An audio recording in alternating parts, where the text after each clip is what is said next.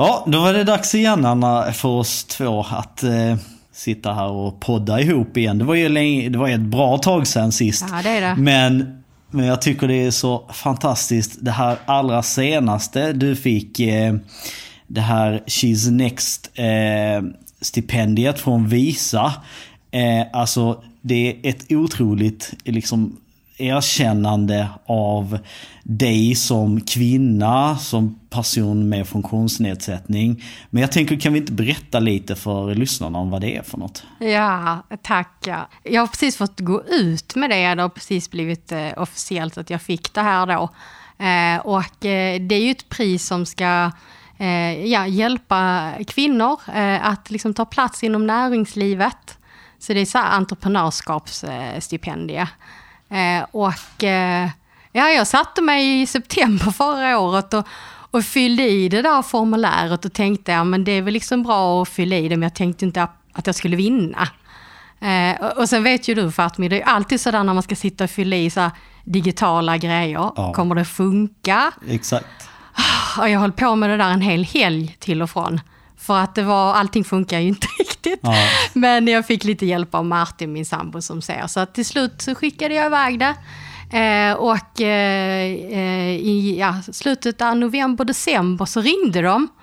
Eh, och sen har jag fått hålla tyst om det där. Men nu så får jag berätta. Och, Är det inte ehm, svårt att hålla tyst om en sån stor grej?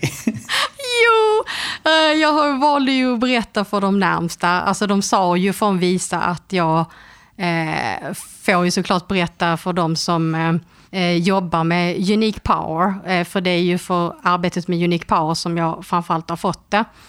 Eh, och sen eh, berättar jag för närmsta familjen och så. Eh, nej, det har varit svårt.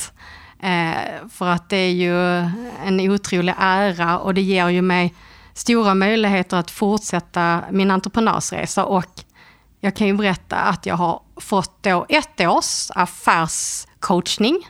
Wow. Eh, och då får jag tilldelat en personlig coach nu. Så henne ska jag träffa snart och hon har bakgrund från bankvärlden och inom finans och sånt. Och jag behöver få mer koll på sånt, så det är jättebra. Eh, och sen har jag också fått eh, pengar då, 10 000 euro. Det är ju fri. Men du, det är inte, det är inte sådär att vem som helst liksom, kan få det. Och det, vad jag förstår så är det ganska få i Sverige som eh, blivit tilldelade det här priset. Väl- en av, hur många? Tre, mm, en av tre som har fått det. Och vad jag har förstått så har det ju nu då delats ut i, eh, om det är de nordiska länderna. Eh, jag tror inte jag får säga hur många det var i Sverige, jag vet inte exakt heller, men det var många eh, som sökte. Så att, alltså jag blev så glad också för att de här frågorna om funktionsnedsättning och inkludering, att det får ta plats i näringslivet, eller hur Fatmir? Ja men verkligen. Och det, det är ju sånt som både du och jag kämpar för Ja. varje dag. Men vad betyder det här stipendiet nu då här för din framtida entreprenörsresa och, och för de här frågorna för dig? Liksom, vad, hur kommer du använda stipendiet? det kommer ju göra att jag får den här affärs, affärscoachningen. Så att jag kommer ju dessutom få tillgång till eh, Expand som är ett så affärsnätverk för kvinnor. Eh, så det innebär ju att jag kommer ha nätverk, jag kommer ha möjlighet att lära mig framförallt mycket om den finansiella biten och hela den biten som jag inte har så bra koll på än och utveckla eh, Unique Power. Eh, och sen är det ju ett så här enormt kvitto på att det vi gör behövs, att det är rätt, att det är viktigt. Och såklart också liksom mitt arbete som, ja det, det är ju 20 år tillbaks i tiden som jag jobbat med de här frågorna på olika sätt. Ja, så det, jag tror att det kommer ge många möjligheter. Absolut. Fräckt. Ja, då får vi hålla koll på dig här framöver. eh, Ja. Nästa steg. Och det är så fräckt med just Unique Power för du och en till startade ju från början, ska man säga. Eh, i- och grundade liksom från ingenting eh, till att få det här erkännandet då internationellt. Dessutom liksom från ett så, så enormt företag och, och som visar det, det är fräckt, alltså det är häftigt. Ja, och det är roligt också för att från början så visste vi ju egentligen bara att vi ville göra något åt hur det ser ut. Att det är många som har funktionsnedsättning som står utanför arbetsmarknaden. Att eh, den kompetensen som vi har, att den inte eh, tas tillvara på. Alltså jag menar, vi vet ju att gör man det så har man så mycket att vinna. Alltså både när det gäller så här, eh, ökad hållbarhet, inkludering, lönsamhet för företag, bättre innovation och bättre arbetsmiljö och så. Eh, men i, idag kan man väl beskriva Unique Power som att det är ett community under utveckling. Så att vi har ju en affärsdel där vi säljer konsulter, bland annat dig. Fattig ska vi säga, mm. Eh, som föreläser och så. Och sen har vi ju utbildningar, vi har ju rådgivning, vi håller på med användartester så att vi kan hjälpa företag och så då att uh, gå in och testa då för utveckling av produkter och testa tillgänglighet och sådär. Så och så har vi företagarnätverket som du också är en del av, mm. uh, där man kan vara med då om man driver företag och har någon form av funktionsnedsättning. Och framförallt är det väldigt många eh, intressanta personer med funktionsnedsättning som är med i nätverket tycker jag. Eh, och, ja, och har väldigt många olika infallsvinklar på det här med funktionsnedsättning. Och, eh, det är inte alltid att de jobbar med saker som rör just funktionsnedsättning. Nej, precis, men det är det, det som är så fräckt. Liksom. Det unika, eller det, det samlande med oss alla är att vi själva har funktionsnedsättningar ja. kan man väl säga. Precis, och det är ju i företagarnätverket är det ju 115 Eh, Eh, medlemmar nu. Och det är som du säger, folk jobbar ju med olika saker. Det kan ju vara allt från bokföring till webbutvecklare, till fotografer, till eh, terapeuter och så vidare. Och så vidare. Så att, ja. Men du, eh, eh jag tänker att nu ska vi prata lite om dig. Alltså du har ju varit och, och rest och eh, klättrat och ja, gjorde helt galna grejer, tyckte jag i alla fall. Berätta. Ja, det var faktiskt till och med så att, eh, att jag själv började fundera lite grann över mina livsval emellanåt. Där. När man står den här i ravinen mitt ute i öknen. Eh, närmsta eh, sjukvård eller sjukhus finns liksom flera timmar bort. Och, och, fem minuter in i den här klättringen då som, eh, som jag och min sambo gjorde på vår semester Eh, det skulle vara en sån här, eh, ja men ganska chill eh, vandringsdag ute i öknen och som då skulle avslutas med en så här trevlig beduinmiddag liksom under stjärnorna och sådär. Och på den här vandringen så gick man på en ravin eller runt en stor ravin liksom som är så här urgammal eh, liksom ställe som har gröpts ut ur, ur, ur, vatten då. För förr i tiden så är ju den här delen av eh, Saharaöknen var ju hav. Ja. Som sen har dragit sig tillbaka. Så det är så enorma stora raviner, liksom torrlagda, som, som finns där nu. Som man kan klättra i. Och då, då var det möjlighet att välja så här, en enkel, lätt eh, liksom latmask-delen där, där man fick åka jeep. Upp. Det gjorde inte du. Nej. Eh, och sen fanns det en liten mittemellan variant som var så här, ja men det var lite klättring men ändå inte så farligt. Och sen var det ju värstingvarianten. Ja. Och där stod ju jag och Susanne och tänkte, äh, ah fan hur svårt kan det vara? Vi tar värsta, värstingvarianten. Guiden då som var med oss, eh, han, eh, vi pratade efteråt, han bara, when I saw a blind guy choosing the the toughest climbing, I was thinking about oh my god, this will be a long day, tänkte han. Oh. Men de sa inte till dig ändå att uh, ska du verkligen göra det här?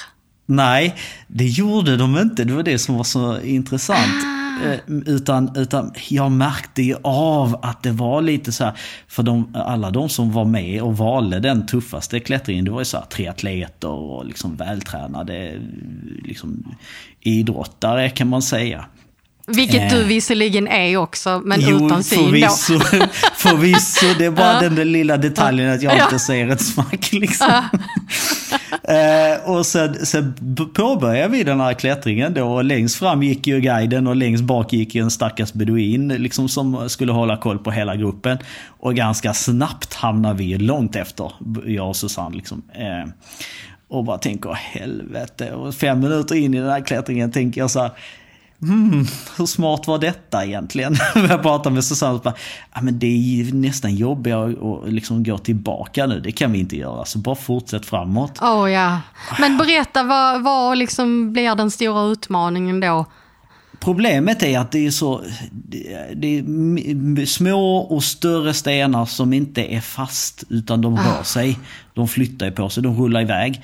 Eh, så du måste verkligen välja att rätt plats att sätta fötterna på. Rätt plats att haka liksom och ta tag i, greppa med händerna och sådär. Annars får du med dig stenen och sen åker du liksom 7-8 meter rakt ner.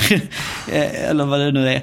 Eh, men i början var ju det stora problemet att det var inte så mycket klättring utan det var i stort sett ganska mycket vandring med på sådana här lösa stenar. Mindre och större stenar. Vilket är tillräckligt jobbigt när det är löst. Precis, vilket gjorde att jag då hade ingenstans att hålla i med händerna. Autentisering. Inuti fönster. Innehållet är tomt. Vänta. Ska bara... Lösenmål. Tid. Pausa. Na. Så. Förlåt, det är min talsyntes. Eh, men som gjorde då att Um, att det, jag fick jobba jättemycket med balansen och sådär. Hade ingen, ingen riktig liksom, riktnings eller orienteringsförmåga. Mm. Men sen när det började bli mer klättring egentligen och större stenar och rena väggar att klättra på. Då helt plötsligt började vi höra de här gruppen som var långt framför oss och bara, men vi kommer ju ikapp nu liksom. Ah. Och rätt vad det var vi ikapp och förbi nästan alla liksom. Eh, för då ah. fick jag, både jag och Susanne liksom in tekniken och kommunikationen och sådär. Hur vi ska jobba. Vad är viktigt då? då? Ja men det viktiga är liksom så här tydlig kort kommunikation. Eh, håll dig kring den högra stora stenen där.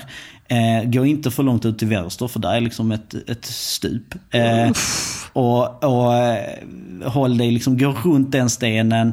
Eh, upp, upp med vänsterfoten där, högerfoten där. Eh, ta det greppet där uppe liksom så tydligt. Och, och jag är så imponerad av Susanne också som som både klättrar själv, hon är ingen klättrare i grunden heller. Liksom. Mm. Eh, men också att kunna kommunicera med mig. Ja. Eh, och den här beduinen då som gick med och så, ja, han måste varit lite nervös också och tänkte hur fan ska det här gå?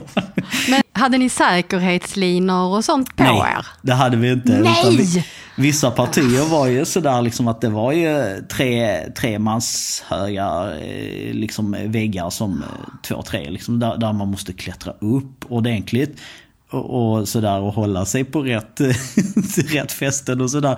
Och det var det som gjorde att jag började fundera liksom så här, hmm, smart var detta egentligen? Åh oh, gud, jag hade börjat gråta tror jag. Och det är också så här, eh, no way back, no way up. Nej, men problemet är att gå tillbaka och klättra neråt är ju nästan jobbigare då. Eh, utan det var bara bit ihop och kör. Ah.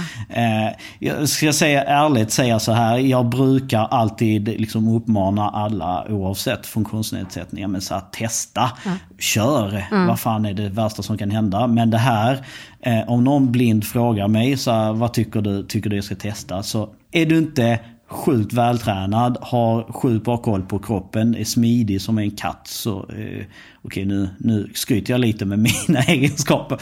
Men, ja, men det är och, du ju. och är lite halv-crazy så, så test, gör inte detta för Nej. det är farligt. De här stenarna flyttar ju på sig liksom. Ja. De är inte fast. Ja, nej, men som sagt, inte att rekommendera om man inte är i riktigt, riktigt bra form. Och, vi har ju haft eh, intervjuer i mörkret precis med Ida Östlund och äventyren Lina Hallerbatt. Och de har ju varit iväg på en del äventyr, bland annat eh, besteg de ju Syltoppen i somras. Men det är samma sak där, Ida är ju väldigt van vid att röra sig och även det var ju tufft för henne, eh, att mm. ta sig upp på Syltoppen. Så att, men sen tänker jag också att det spelar ju också väldigt stor roll vem man gör det med. Såklart, Så applåder absolut. för Susanne, eller hur? Ja men applåder verkligen, verkligen. Ja, det hade varit tufft att göra det med någon annan som man kanske inte känner så bra. Nej. Det här handlar det ju väldigt mycket om tillit. Jag lyssnade ju också på Idas och eh, Linas eh, intervjuer med, med dig i Mörkret med. Och, och det är så imponerande tycker jag. För det är ju just det där att det handlar om tillit väldigt, väldigt mycket. Eh, men också förmågan för, av liksom ledsagaren att kunna ge rätt instruktioner i rätt tid. Såklart är det ju det är A och O att man, att man är duktig på att kommunicera. Men det är ändå så otroligt häftigt att man kan göra det. Det är verkligen det. Ja men det är det ju. Det, är det, det visar ju också bara så här att jag, jag tror så här att den här eh, guiden, precis som han själv sa, ja nu har jag fått någonting att berätta liksom för barnbarnen om. och, och alla jag känner så här, ja jag hade en blind som var här och klättrade i den här ravinen liksom. Och det här var ju Egypten och jag tänker också att eh, vi vet ju att i många av de här länderna också, då är det ju Ja, men man kanske inte är en del av samhället på samma sätt som vi är här i Sverige. Så att det där blir ju säkert väldigt inspirerande för dem att se också. Jo men det tror jag. Eh, det hoppas jag absolut. Eh, Sen var ju guiden från Holland men han jobbar ju där eh, Ja. liksom, säsongsvis och jobbar med just klättring i, i, bergen där och i, i den här ravinen. Så att, sen var ju den här belöningen liksom att sitta under bar himmel och, och äta grillad middag liksom mitt ute i öknen. Alltså det var magisk. Ja. Eh, verkligen, alltså även för mig som inte ser stjärnorna längre. Vilket då var lite sorgligt faktiskt. Ja, för att eh, bara det. fram till några år sedan kunde jag eh, ändå skönja ljusen från, eller så här, ljuset från, från stjärnorna men det kan jag inte ens längre. Eh, men bara att vara där liksom och, och känna den här magiska liksom Aladdin eh, känslan Ja. i öknen eh, var, var enormt häftigt. Så att det kan jag verkligen rekommendera. Man behöver kanske inte ta ravinen i sig utan ta jeepen eller ta den enklare väg, Jag hade tagit jeepen. Ja, exakt. Och sen njut av liksom själva, själva vistelsen där är ju fräckt. Liksom. Ja. Eh, kollar ni något på pyramiderna också? Nej, det gjorde vi inte. Utan vi var... eh, Problemet är att vi var i Hurghada och från Hurghada till eh, Kairo-området så tar det ju 7-8 timmar med buss enkel väg. Eh, vi valde istället Luxor eh, där Kungarnas dal ligger. Eh, och det var också en sån här mäktig känsla liksom att vara där och, och, ner i Tutankhamons grav. Och, Ah, och häftigt. Ramses den andra och Ramses den fjärde och femte eller vad de nu heter. Liksom, alla de här gamla faraonerna. Liksom. Häftig känsla att ta sig ner i, i, i en, en stor eh, lägenhetsgrav kallar jag dem för. Ja. Eh, Så att 100, 120 meter rakt ner i jorden liksom under ett berg. Och, och känna den känslan av att här ligger en döing liksom, eh, som har legat här i tusentals år. Liksom.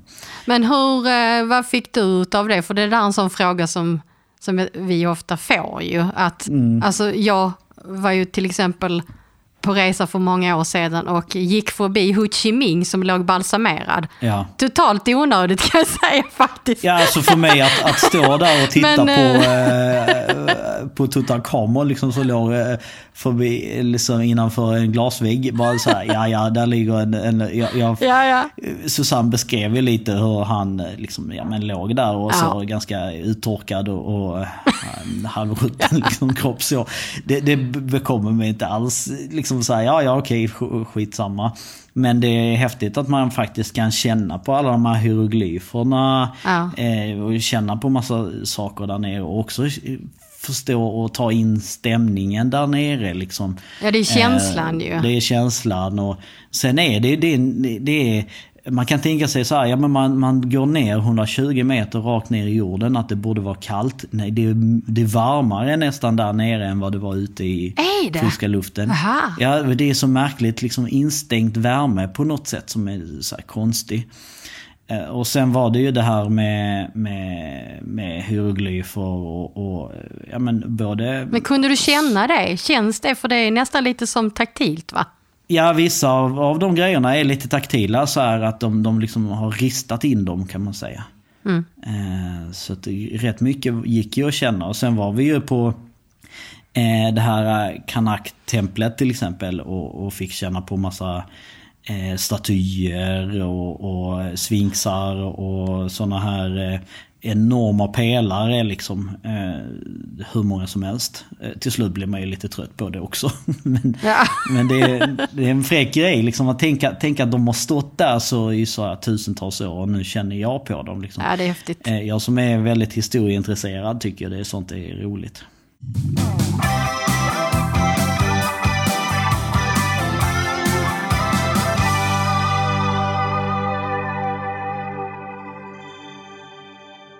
Men du, sedan eh, eh, vi poddade sist så har det ju också hänt lite grejer med dig när det gäller ledarhundar. Gibson har ju gått i pension och du har fått en ny ledarhund.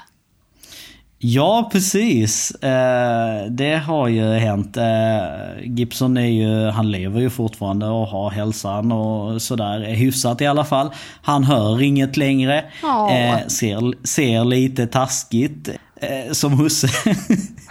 eh, lite stel i höfterna så. Men han, han mår fortfarande bra och tycker livet är rätt kul eh, som pensionär. Var är Gibson nu då? Nej men han, eh, han bor ju nu med mig och Susanne. Eh, vi har ju flyttat ihop.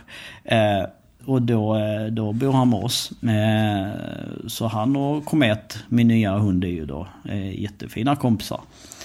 Och umgås. Ja, det går bra, för det, det undrar nog många med att kan man ha en pensionerad ledarhund och så kommer det in en ny ledarhund? Har det funkat bra? Det har funkat hur bra som helst. Eh, grejen är att, att eh, Gibson eh, fick ju sätta Komet lite på plats i, ett par gånger i början.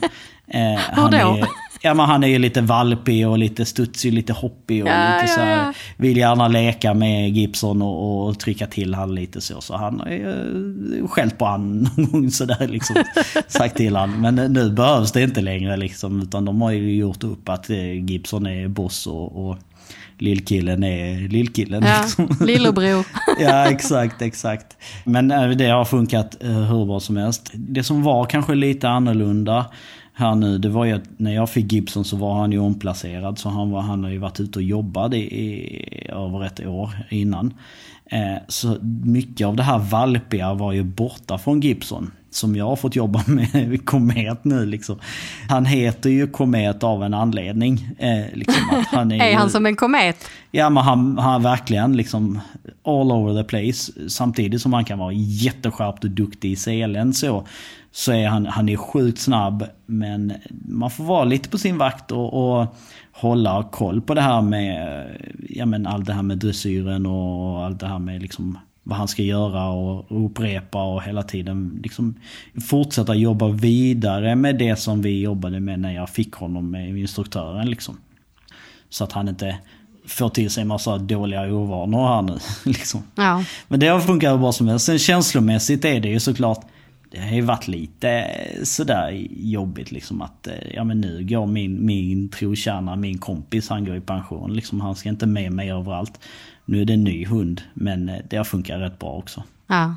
Du har ju också eh, bytt, eh, inte nyligen, men du har ju också bytt hund. Ja, vet, jag har hur ju det det. känns liksom.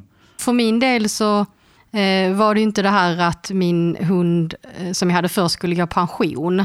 För vi var ju tvungna att, att låta han somna in för han var sjuk. Just det. Så att jag var ju utan ledarhund i, ja, vad kan det ha varit? Eh, ja, nästan ett år, va? Tio månader kanske. Eh, så. Men jag, jag hade lite svårt att förstå att jag skulle tycka om en, en till hund så mycket. Ja, Eh, och det är ju, det är ju olika eh, typer av hundar, precis som oss människor. Det är ju personligheter. Så att min första hund, han tyckte ju det var rätt härligt att ligga i trädgården på landet Ja. och käka körsbär. Eh, han var inte så här jättetaggad alltid på att jobba. Så det var lite utmaningen med honom. Och sen den hunden jag har nu, Shanti då, hon tycker det är ju mycket roligare att jobba och hon kan ju så här försöka smita förbi vissa vägar för att hon ska få gå längre. Eh, så hon är, det är mycket mer energi i henne, men hon börjar faktiskt bli nio, hon är nio nu. Så, att, eh, så jag, vi börjar ju prata om det här eh, kring pension och hon är väldigt pigg fortfarande. Men Ja. reglerna är ju också så att de, man rekommenderar ju att de ska gå i pension runt 11 års ålder. Så att Ja. hon fyller 10 i september. Ja, men sen är det ju det man vill ju liksom. Visst, eh, Gibson kunde ju kanske fortsatt jobba lite, lite till. Men man vill ju ändå ge dem den där eh, ja, men, eh, tiden att de ska också få vara, liksom bara vara hund. Eller hur? Eh, och, och, och, och de ska inte jobba in i det sista utan de, de ska ju liksom kunna ja, men, njuta. Det gör de ju såklart när de är ledarhundar också. Men, Ja. men bara att få vara liksom pensionär också. Ja, Eh, varför inte? Mm. Som Gibson kan ju nu, liksom, han, han älskar att gå ut och promenera bara och få nosa så länge han bara vill och få göra precis lite som han vill. liksom, eh, det, det, Det är det, nice. liksom, åh, det är det bästa han vet. Det är han väl värd. Mm. Eh, vi kanske ska avrunda där för att min för denna gång och, eh, och så kan vi säga att om eh, lyssnarna har frågor till oss så kan man ju höra av sig antingen till dig eller mig direkt. Vi finns ju på sociala medier, man kan skicka PM och DM och sånt. Eh, och sen Precis. har vi ju har vi e-post eh, som är hej i mörkretmed.se.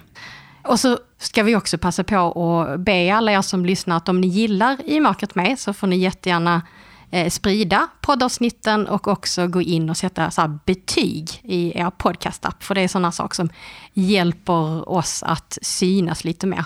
För det är ju en utmaning att nå ut i den där poddjungeln helt enkelt. Ja men det är det ju. Det är, det ju och det, det är klart att det uppskattas alltid. Och jag vet att ni är många som lyssnar på oss och tycker att eh, det vi gör är kul och roligt och intressant.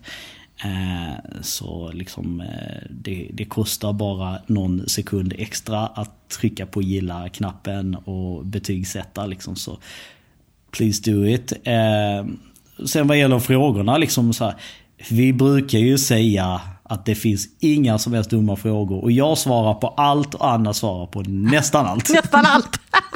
Precis, ja. Eh, Och sen ska vi också säga att eh, du eh, fortsätter ju på TikTok och gör filmer och du har ju, hur många följare har du nu? Det är över 80 000 va? Ja, 82 000 nu. Fantastiskt. Ja, det är häftigt. Ja, men ha det så gött i Malmö och hälsningar från Stockholm här då. Ja, det är samma. Och nu ska jag ut i mm, stormen här. Får vi se Gå inte vilse, alltså det är ju en utmaning. Ja men det är det faktiskt. Det är också sådär. Det blåser och det yr runt och det är liksom alla vanliga orienteringspunkter när man inte ser som man normalt använder. Liksom, eh, är Ja, det är bra med ledarhund då. Det är då bra med väldigt ledarhund, bra med ja. ledarhund. Ja, det är det. Ja, ha det bäst! Detsamma!